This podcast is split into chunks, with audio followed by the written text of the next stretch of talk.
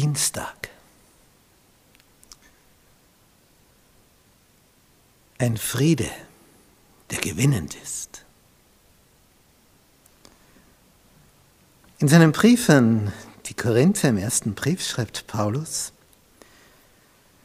über spezielle Situationen in einer Ehe, wenn jetzt einer gläubig ist und der andere nicht. Da schreibt er in Kapitel 7 ab Vers 12.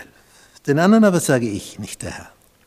Wenn ein Bruder eine ungläubige Frau hat und es gefällt ihr, bei ihm zu wohnen, so soll er sich nicht von ihr scheiden, obwohl sie ungläubig ist.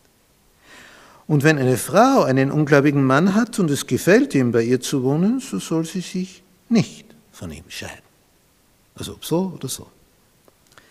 Und dann Begründung, Vers 14, denn der ungläubige Mann ist geheiligt durch die Frau.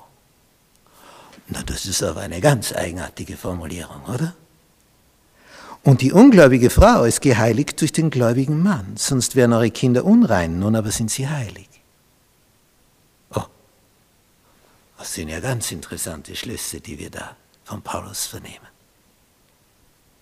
Der Ungläubige ist geheiligt durch den gläubigen Ehepartner.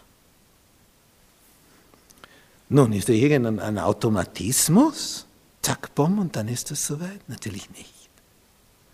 Sondern was Paulus hier ausdrücken möchte ist, wenn jetzt jemand in einer Familie, wo zuerst sie sich einig waren in ihrem Tun, nämlich ohne Gott, und jetzt lebt einer mit Gott, dann ändert sich ja was im Leben des Gläubigen. Der wird anders. Und dieses Anderswerden, dem Heiliger werden, das hat seine Auswirkungen auf den anderen, auf den Ehepartner. Es ist etwas, wo der Friede, den du jetzt erlebst, als einer, der Vergebung der Sünden empfangen hat, sich positiv auswirkt, wenn das echt ist. Du wirst anders. Du hast Frieden erlebt, Vergebung deiner Sünden, du kannst neu starten. Du bist frei. Und das, das erleichtert ja enorm. Du musst nicht mehr die Last der Vergangenheit mit dir herumschleppen. Da ist eine Last abgefallen. Und aufgrund dessen, das erlebt ja dein Ehepartner mit, wie, wie es dir jetzt leicht ums Herz ist. Und so wird er auch geheiligt. Das heißt, aufmerksam gemacht auf dieses Wunder, was sich bei dir abgespielt hat. Und wird wahrscheinlich durch deinen Wandel in Jesus diesen Weg auch finden.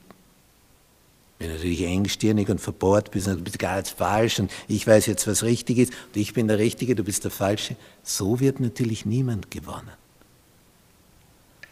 Aber durch ein Leben in der Liebe Jesu, das hat seinen Einfluss. Denn Jesus hat ja schon gesagt, daran wird jedermann erkennen, dass ihr meine Jünger seid, wenn ihr Liebe untereinander habt. Das hat den durchschlagenden Erfolg. Wo findest du das? Wenn jetzt dein Ehepartner merkt, wirkst liebevoller, gelassener, friedlicher, nicht mehr so launisch wie vorher? Ja, wer möchte das nicht? So einen Ehepartner haben. Da muss dir wirklich mit Blindheit geschlagen sein, wenn du das nicht siehst. Hier ist also etwas, wo deutlich wird, welche Wirkung, qualitativ hochstehende Wirkung die Beziehung zu Jesus hat. Und wenn dich der andere in eine Richtung zwingen will, also ja, bist du mein Ehepartner und daher hast du, dann gilt Apostelgeschichte 5, Vers 29, wo auch ein Petrus vor dem Hohen Rat konfrontiert wurde. Wir haben euch streng geboten, nicht mehr in dem Namen Jesu zu lehren. Und ihr habt Jerusalem erfüllt mit eurer Lehre. So, was habt ihr noch zur Entschuldigung zu sagen? Was sagt Petrus? Man muss Gott mehr gehorchen als den Menschen. Punkt. Man muss Gott mehr gehorchen als den Menschen.